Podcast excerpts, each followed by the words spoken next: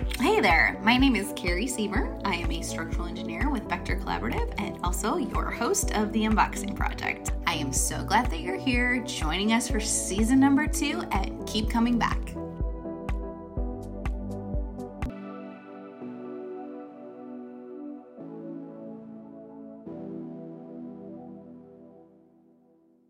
Have Kelly Altes with us. She is a principal and client executive at IMEG Corp. Uh, she oversees a team of 25 people within the industrial sector.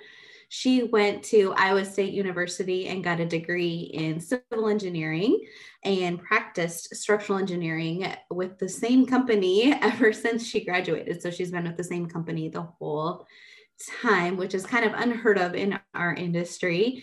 And so Kelly and I are about exactly the same age, um, same background as far as our um, degree and kind of what we went to pursue straight out of college. I would say now it's a little bit different, kind of what we do, but also um, similar in in very many ways too, I guess. So Kelly has also won the 40 Under 40 award for a couple of national magazines, uh, the Building and Design and Construction magazine, and also the um, Consulting and Specifying Engineering magazine. Is that right? Mm-hmm. Yep. 40 under 40. Um, so the team that she oversees right now is mostly mechanical and electrical engineers servicing the industrial sector. So with that, thanks for being here, Kelly. Sure, sure, no problem maybe if you could just get started with a little bit of kind of your backstory, how you grew up, kind of when you decided you were interested in engineering. Sure. So, um, when I was in high school, I enjoyed math and science. I got good grades. I um, looked to schools, to colleges to see, you know, where do I want to go. And Iowa State um, was kind of the place that I enjoyed um, the most in doing camp, campus visits and things like that. And so um, Iowa State was a great school for engineering, and I was encouraged to go into engineering by my counselor in high school. And um, of course, my parents were huge supporters. You know, they are of the opinion that you can do pretty much anything you want to anything you can put your mind to, you can get done. So, went to Iowa State for engineering. I went with um, four other high school colleagues or people that graduated with me from high school, four other men. I was the only female. There was five of us that went into engineering, and I was the only one that graduated. So that was like a big accomplishment. Uh, the other four graduated, just not with engineering degrees, and so um, that kind of got my career started off. But I didn't, when I entered college, I didn't know um, what kind of engineering I wanted to do. I picked civil just because I was like, oh, bridges, that looks cool, you know, but I, I really didn't understand. Um, when I started taking classes, uh, I enjoyed it a lot. And so I was like, okay, well, this, I think I'm just going to stick with civil. Did a couple of internships, worked for a, a construction company uh, for a couple of summers and decided that construction really wasn't for me. Um, so rough rough job, a lot of hours, a lot of stress. And um, I thought that I would much rather go into consulting so that I could work more on the design side and be um, more office based and more on the creative end of things rather than the actual execution. And so finally, by my senior year, um, I decided that I wanted to do structural consulting I had a capstone class where we got to try out different types of civil engineering, and structural was really the one that I gravitated to. So that kind of sealed the deal. And I looked for jobs, structural consulting jobs, had a few job offers to choose from, and ended up at my current firm back in 2001. That's awesome. So, yeah, almost 20 years at the same place, then, right? I do. Yep, I do. So, how, how has your job function changed over those 20 years? it's changed quite a bit. So I started out as a structural engineer, um, working, you know, doing design calculations, documentation, um, markups on drawings, working with a, a team, um, and being mentored um, by other senior structural engineers. Um, as I went through my career, I seemed to pick up a group of industrial type clients. So these would be clients that are um, manufacturing or packaging or making a product. And I drew a lot of satisfaction from working with that client base. It was direct to client, it wasn't necessarily through an architect. Um, a lot of structural engineers work through architects. I mean, I would say that's probably more common.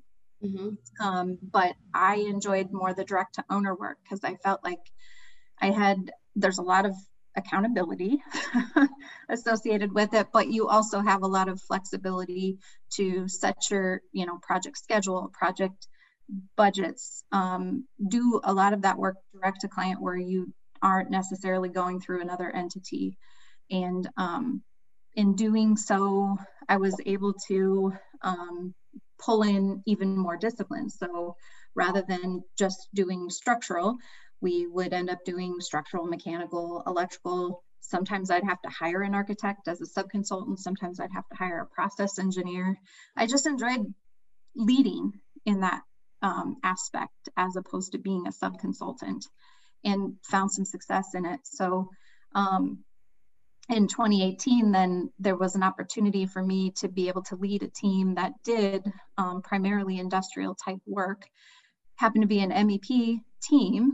Um, so me being a structural engineer, I'm a little bit of an odd fit on that team, but um, the flip side of it is my client base really matched well with that group. And so um, I took a risk and said I would um, take on the role of leading the team. And that's what I've been doing um, for the past three years. And it's actually worked out really well. Um, I'm having a lot of fun. I enjoy the people that I work with. It's been awesome to see the team grow. Um, we're hiring new people even during COVID, which is crazy. Um, and our client base continues to return to us for work. So that means we're doing a good job. um, so it's been a lot of fun, even though it was a it was a risk. Yeah. So that doesn't surprise me at all about you, Kelly. Um, that all of that.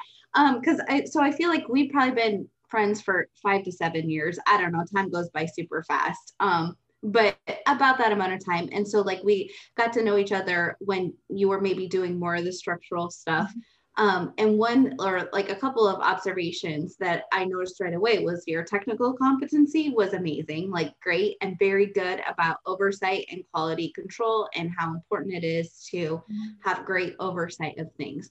But then more recently, as your role has evolved and as we've gotten to know each other more, like you've shared some really interesting things to me about how important it is to um, solidify that relationship with the client and how important it is. Like one thing that specifically sticks with me, like the last time we got together, you were talking about how important it is to know your client and to know how they feel and kind of the emotional side of your client. And honestly, I brought that to my own professional world a lot recently because that is such a big key because it's so much more like I feel like you have the groundwork of a very strong technical competency, but now you've taken that that you know and and you've always had your clients, I guess, right? But like you've you've um, even grown that more by having this great relationship with your clients. So it doesn't matter kind of what your technical background is. It's just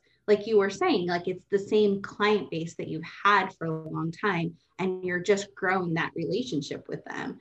So what would be like for someone else in the consulting world so structural engineers or you know mechanical electrical what would be some advice that you would give them for maintaining or growing that relationship with a client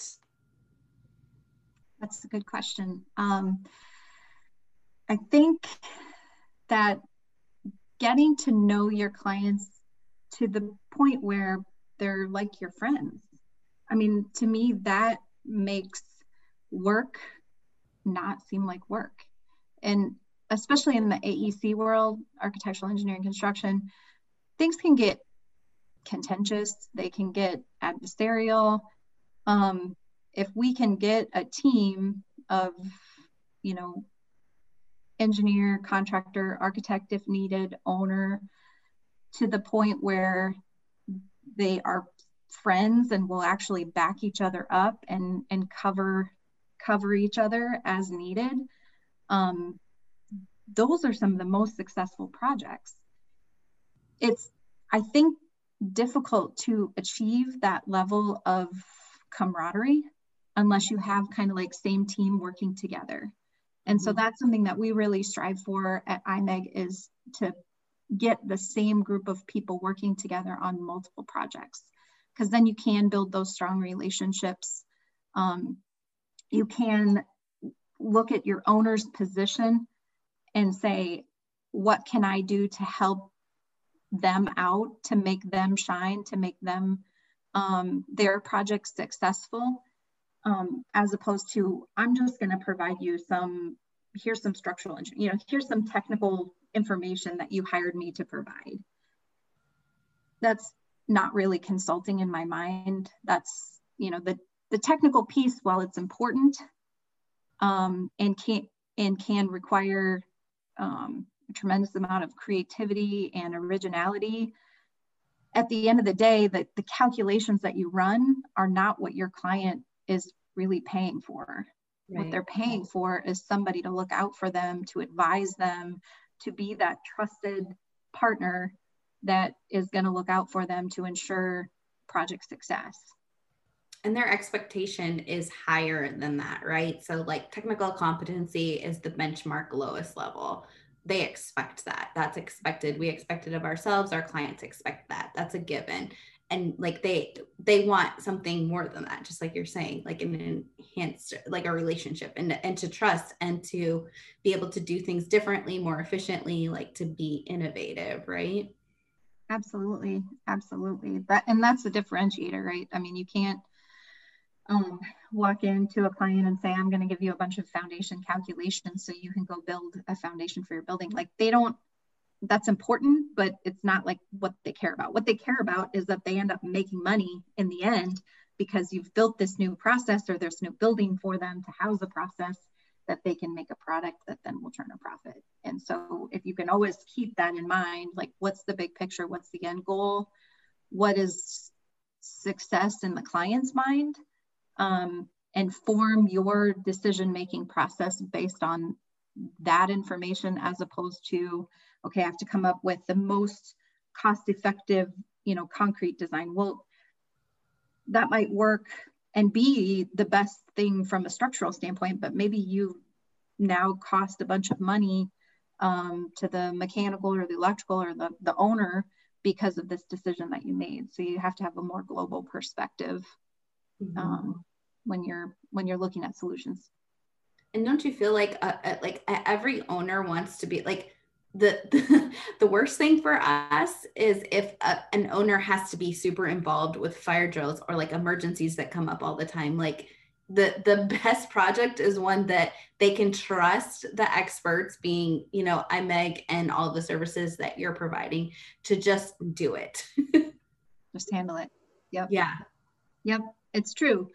I will say though, there are times when we do have to include them because it's not a hundred percent like, you know, hands off, you guys go take care of this for me. A lot of the, especially in the industrial market, a lot of our owners are hands-on.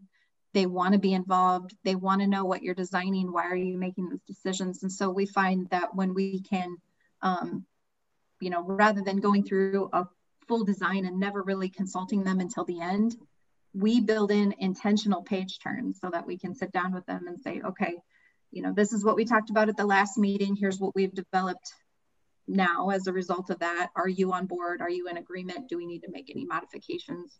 And we find that when we can insert those intentional points of review, almost to like, I don't want to say force, but almost to um, have them be inserted into the design process, we can get much better buy-in. And honestly, it saves us time because we don't end up redesigning at the end.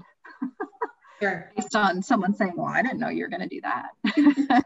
yeah. Well, that's important too. I mean, that's a very good thing too of like not being i know i was saying before like you know like to be able to just take care of it but yeah the check the check-ins are important like i work with architects a lot and like that's important for us too so that we're not like one of the big kind of buzzwords right now is silos and working independently in separate silos. So making sure that isn't happening so at the end you come together with you know a completely different concept i guess. So right. But I, going into construction i mean there's a lot of details of design and construction that I don't feel like the owner needs to be a part of. Like that is the reason why they're paying the design and construction team for us to resolve a lot of these, you know, fine details on our own. And it goes back to the importance of that team that you build, you know, having same team working together.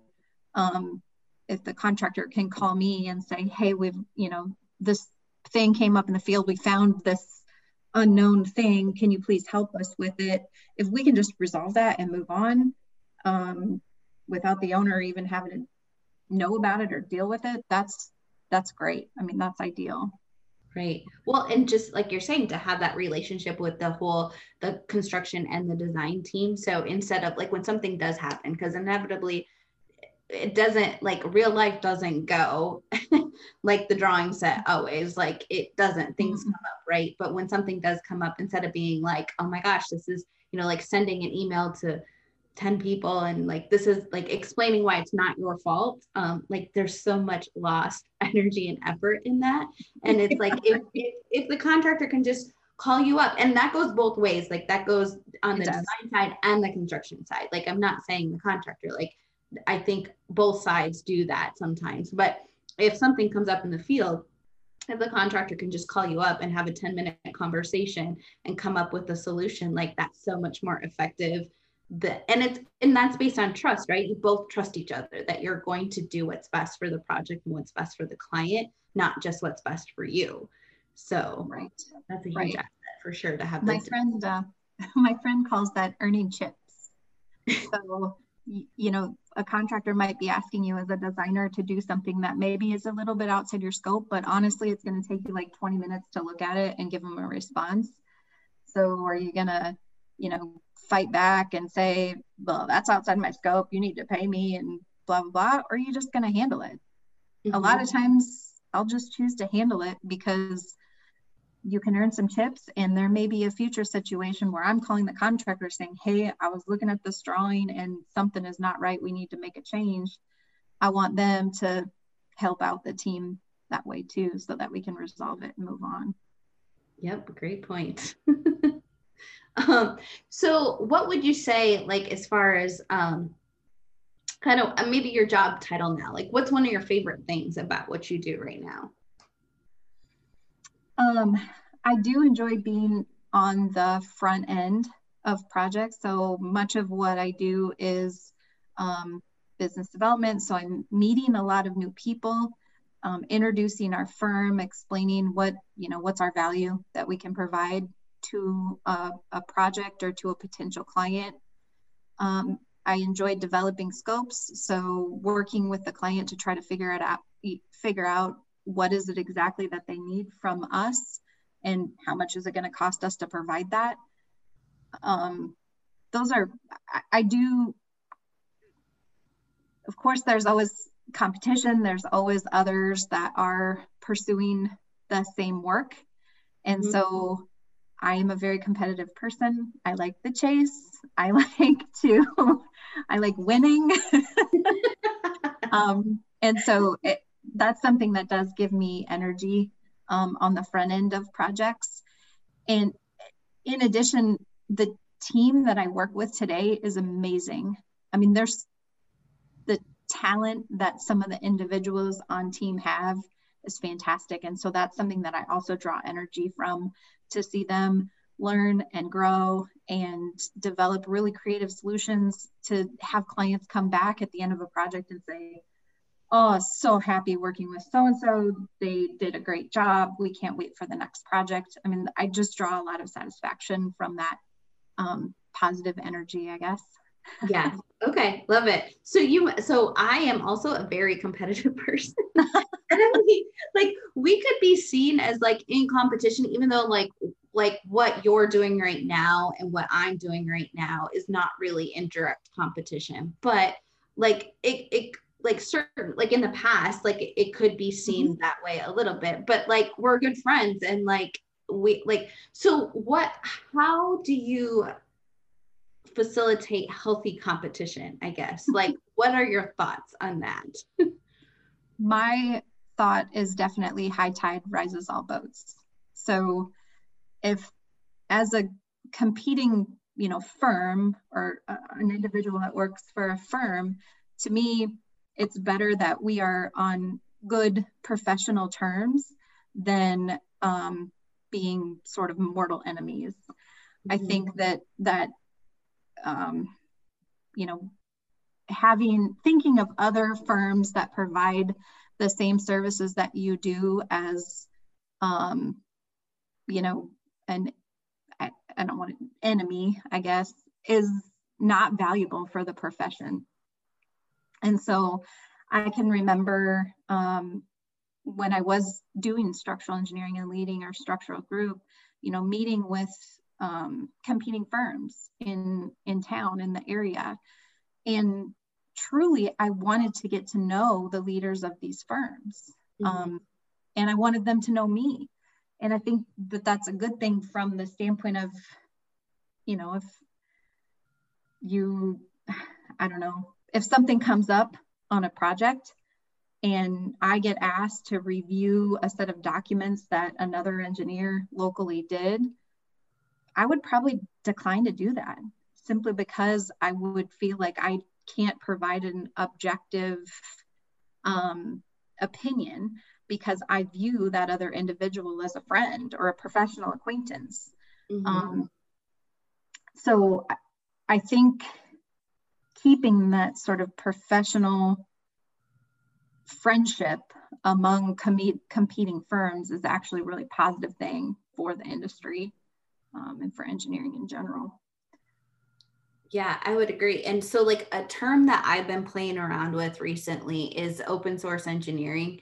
So, and I don't know exactly what that means, but to me, it seems like if we can, like, within the industry, if we can share, so that benchmark level of what's expected, if we can share things that we do within that and processes within that, um, then we can be better at the other stuff, right? So then, like, we can be better at the client relationships and the things that make us individually, I guess, what our strengths are individually, because that's going to mesh with different types of clients, right? Like, you just click with certain types of clients and maybe you don't with other ones. So then maybe a competitor would click with them better, but at least the technical side of things, like, sometimes the things that we do, I feel that they are very complicated. Like, for instance, like the wind section of the code is like when we're doing wind design, um, it gets really complicated and the seismic stuff, like it gets super complicated. And I feel like the chances of getting that 100% right is probably 5% chance that you're going to get it 100% right. Are you going to get it within 10% of 100% right? Probably. But like i feel like if we can share different tactics and i think this comes into play with like going to conferences and stuff and and you know talking to people doing workshops together and stuff but if we can share some of that i feel like it just elevates our profession. So i don't know what that looks like but it's just something that i've been thinking of recently. I think within our organization anyway, there's been a real focus on trying to develop um, yourself as a visible expert. And sometimes, in an effort to develop that visible expert status, you have to convey your expertise. So, you're going to conferences and speaking, you're doing blogs, you're um, working with your local organizations to try to teach others. And sometimes those others might be competing firms. Mm-hmm. But again, it goes back to high tide rises all boats. Mm-hmm. And so the more that we can do to share our knowledge within the industry, our non-proprietary knowledge, we'll say, um, is is a good thing for the profession in general, and something that I know we as an organization aspire to, um, simply because we we want everybody to be better, mm-hmm. be better at what we do, um, that's a good thing for our owners and our clients in the end. Mm-hmm. And for us personally, right, to elevate our profession to a higher level, I think, right, and to give the owners, every owner of our projects, um, a better output too, mm-hmm. or better outcome. Absolutely. So, what's a risk that you've had to take to get to where you are now? Like a major risk, would you say? Well, I, I mean, I think I talked about um, a risk that I took back in 2018 of, um, you know, taking on a leadership role of a team that's different than my own personal um, technical discipline. I, I do think that was a risk. I, I think it's it's worked out um, at least so far. You know, I'm only three years down the path here, but I think that's been going pretty well. Um, if I look to earlier in my career, I did um, take a risk to run a project that was unique for our organization. It was something that um, no one in our organization had ever done from a, a technical implementation standpoint. Um, it's a brand new um, campus of industrial market segment type buildings for a client. Um, we ran it as prime. We hired um, the consultants that we needed to execute that project at that time and then we did what we could in-house but that was something that was just very unique for imeg simply because we had primarily been a sub-consultant engineer for many many years. Um, so there wasn't really like a, a mentor or a person within our organization that i could go to or lean on for advice. It was sort of like jump in with both feet and figure it out. Um, and it did. And yeah. the project got built and the client was very happy we're still working with that client um, many years later. And but it wasn't it certainly wasn't anything that um, i was really comfortable doing when i started. And i think you know you talk about your podcast here as one that you help that or you hope that you know kids will listen and learn and see if there's anything that they can glean um, from the industry, from this, you know, people working in STEM. And especially as women, I think that we are risk adverse. Um, but if you take a risk, generally there are big payoffs to that risk. You have to be okay with um, potentially failing.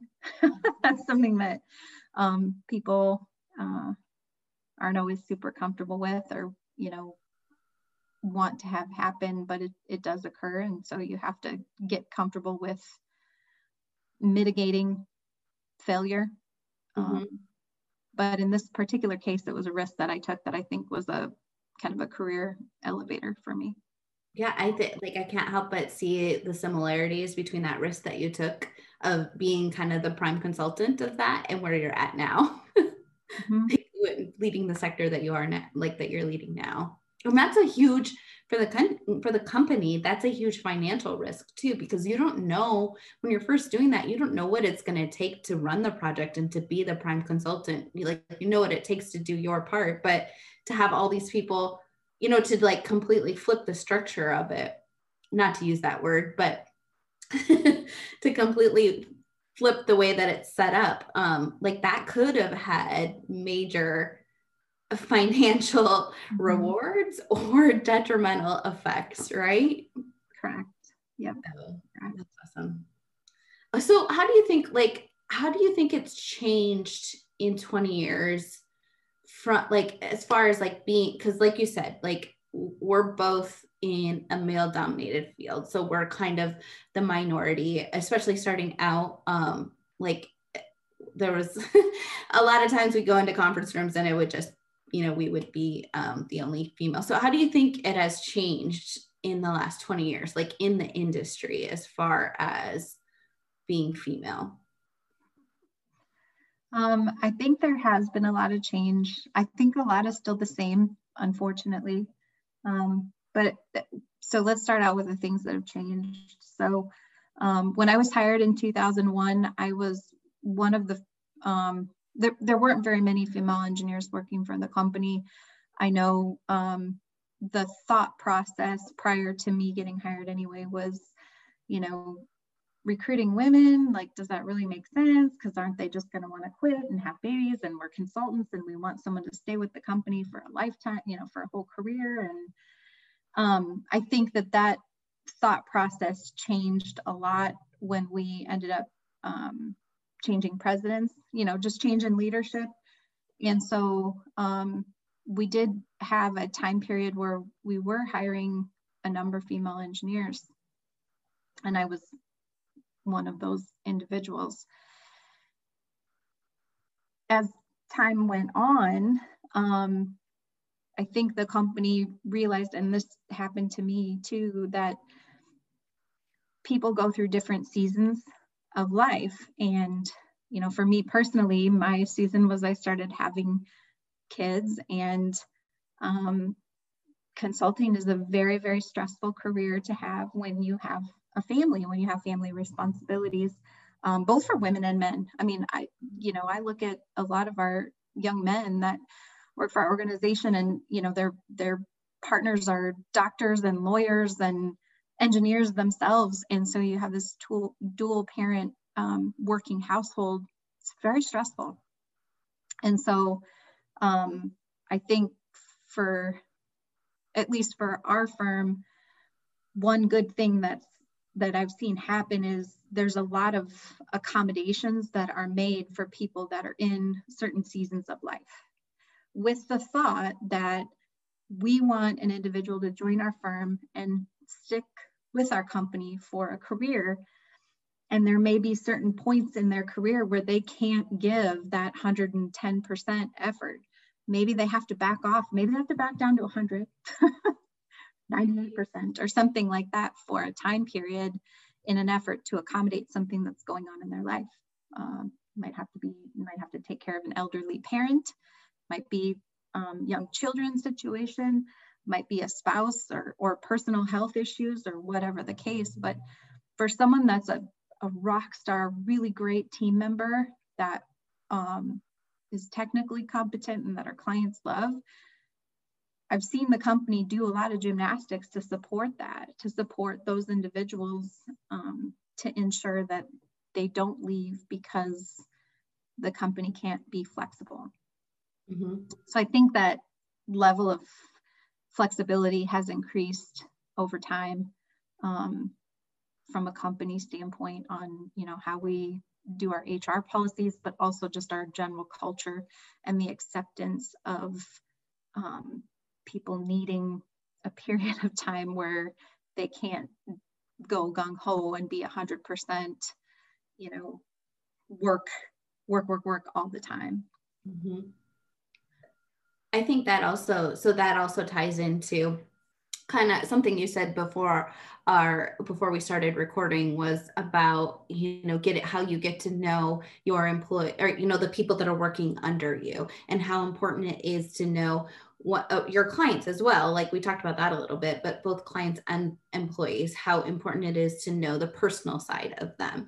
And i think doing that by imeg doing that like they're investing in that person and that person once they're out of that season where they have to retract a little bit like they're going to be more motivated to give even more than they would have on a normal day right absolutely Absolutely. Yeah. I mean, I've it happened to me that way. Um, I after I had my first son, very scary and stressful, and um, I talked to my mom and said, "Mom, I think I'm going to quit. I just can't do it all. You know, you you told me I could do anything I put my mind to, but my mind is melting down uh, my mental health is not in a good place right now. I think something's got to give, and I, I think I'm just going to resign. And my mom said, Well, before you go and resign, why don't you just talk to your company about trying out part time, maybe just working a few days a week or scaling back on your project load? Why don't you talk to them to see if they would accept something like that first? Try out staying at home and see what you think um, first before you just go all in with I'm quitting, I'm gonna stay home. And, and that's what I did. Um, and thank goodness I did it that way because, you know, um, I am a much better mom when I'm working. That's yeah. just the way it is. And so um, having that opportunity to be able to scale back and do part time for two years, I think re energized me. It made it so that I could come back and give, you know, 100% of myself again. Um, mm-hmm. Gosh, I wish we could offer that to everything. I mean, we seem to do it for, you know, team members that are in childcare situations or if they're in if they have to take care of an elderly parent i wish we could offer that just to anyone. Because right. i think that that sort of mental health break was needed and it made it so that i'm able to do what i'm doing today for the company. Right. And all of that training from the very like from an employer standpoint even if you separate out the person side of it like all of that training, all of that investment that they put in you is still there. Like they didn't lose that and you still got what you needed. And then now it's, you know, back to the same. I had that same exact conversation with my mom when my kids were little about going to part time and being overwhelmed. So that's kind of funny that we had the exact same conversation. Thank goodness for moms, because right. was a looking back, that was a good choice. It was a good career choice.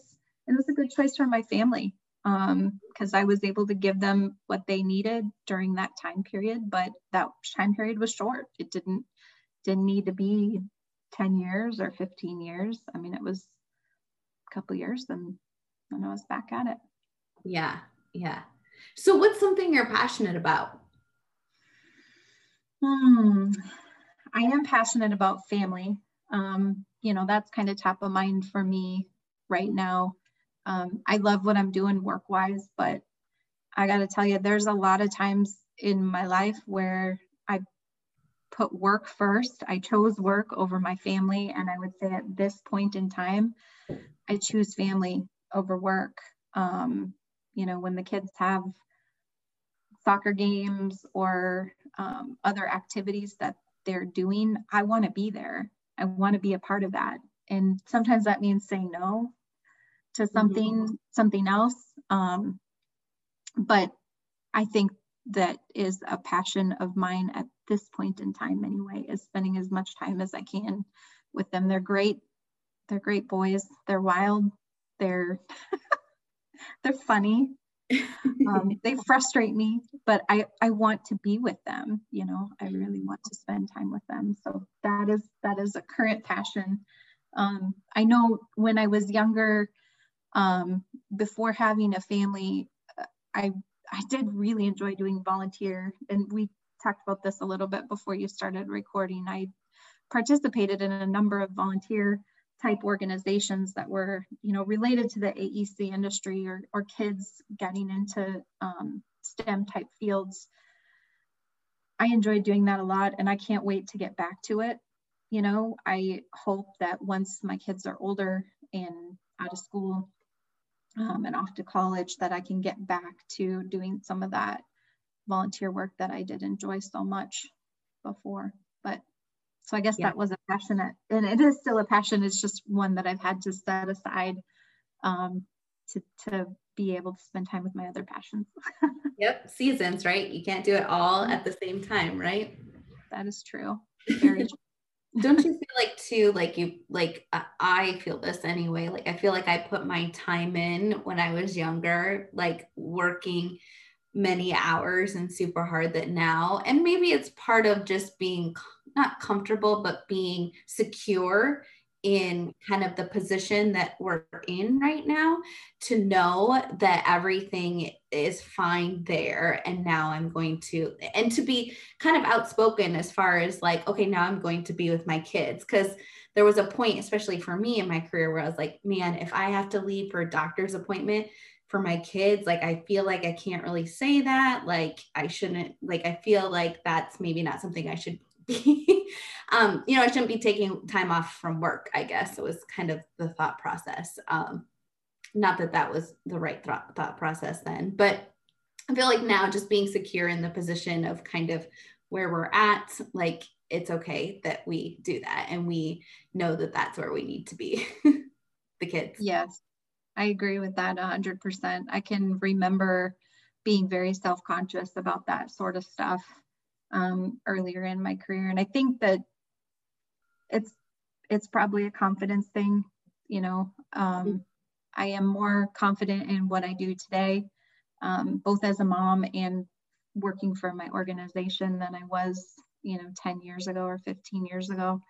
Um, it, I do, I do recall times where I would stay at work or continue working on something when I probably should have gone home to, you know, make supper or whatever the case might be.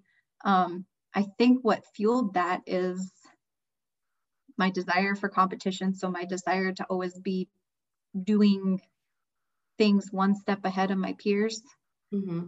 It was also the feeling like people are watching everybody's watching everybody's waiting to see oh what's the female engineer going to do? You know that kind of stuff.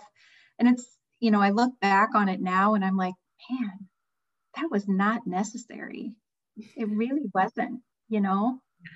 Um and i'm glad that today i feel way more comfortable in what i'm doing um, on a daily basis that that you know what's gonna you know what's she gonna do next like that kind of stuff is i think it was all just in my own head that's what's yeah. so funny about it i don't think that um anyone was actually thinking that i had the same thought process right it was like to prove myself but mm-hmm. who am i proving myself to myself Correct.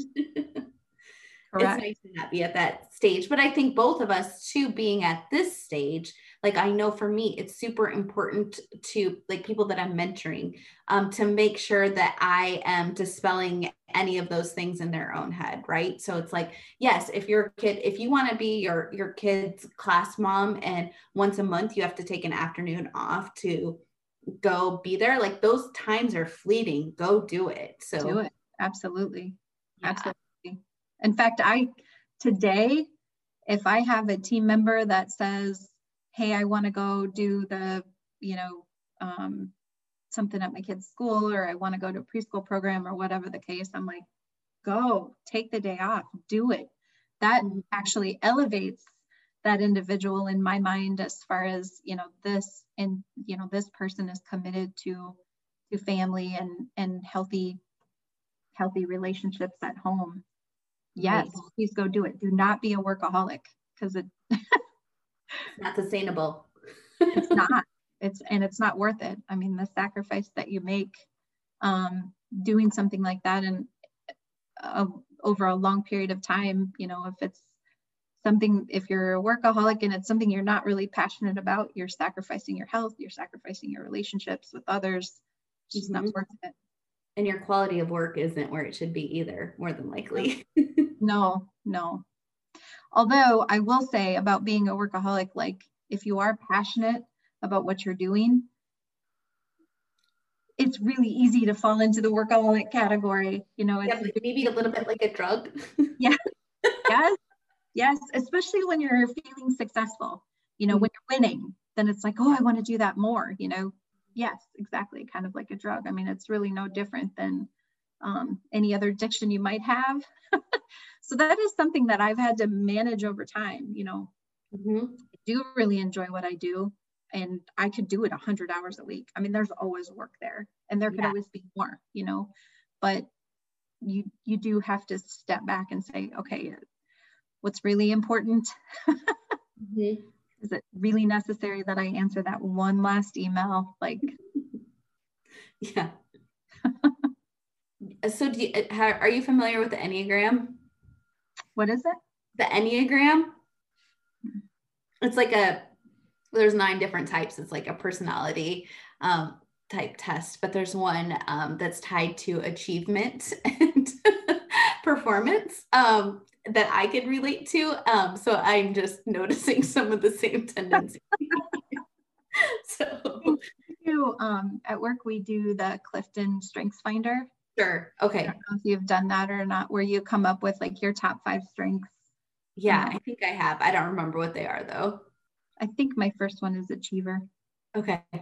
I brought that home to my husband and he's like, oh, now things make sense, you know.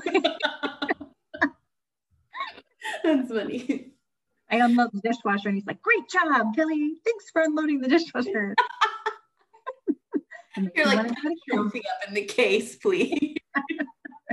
uh, okay, well, I think we're going to end with some rapid fire questions. Are you ready? Okay. okay, we'll start off easy. Um, okay, favorite restaurant?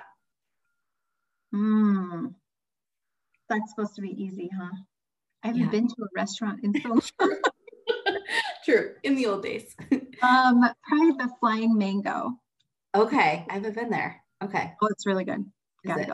I, if they're still open. Mm-hmm. Yeah. In in six months when we can leave um. Okay. Our last TV show that you've watched. Oh gosh, this is embarrassing. It's um Marrying Millions. okay. I binge watched season one okay. and season two. Is that good? Yeah, it's reality TV. So right. that's why it's embarrassing because it's like, oh gosh. you got to swing the pendulum, like super complicated engineering to real housewives or marrying a billionaire. exactly right. Okay. Favorite podcast that you listen to right on a regular basis?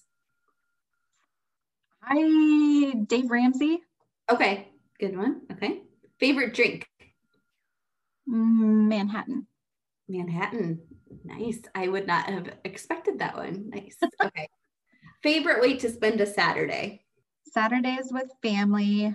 We would ideally be going and doing something together as a group. Maybe it's golfing or I don't know, going up to boon skiing or um, taking my kids to soccer game or something like that.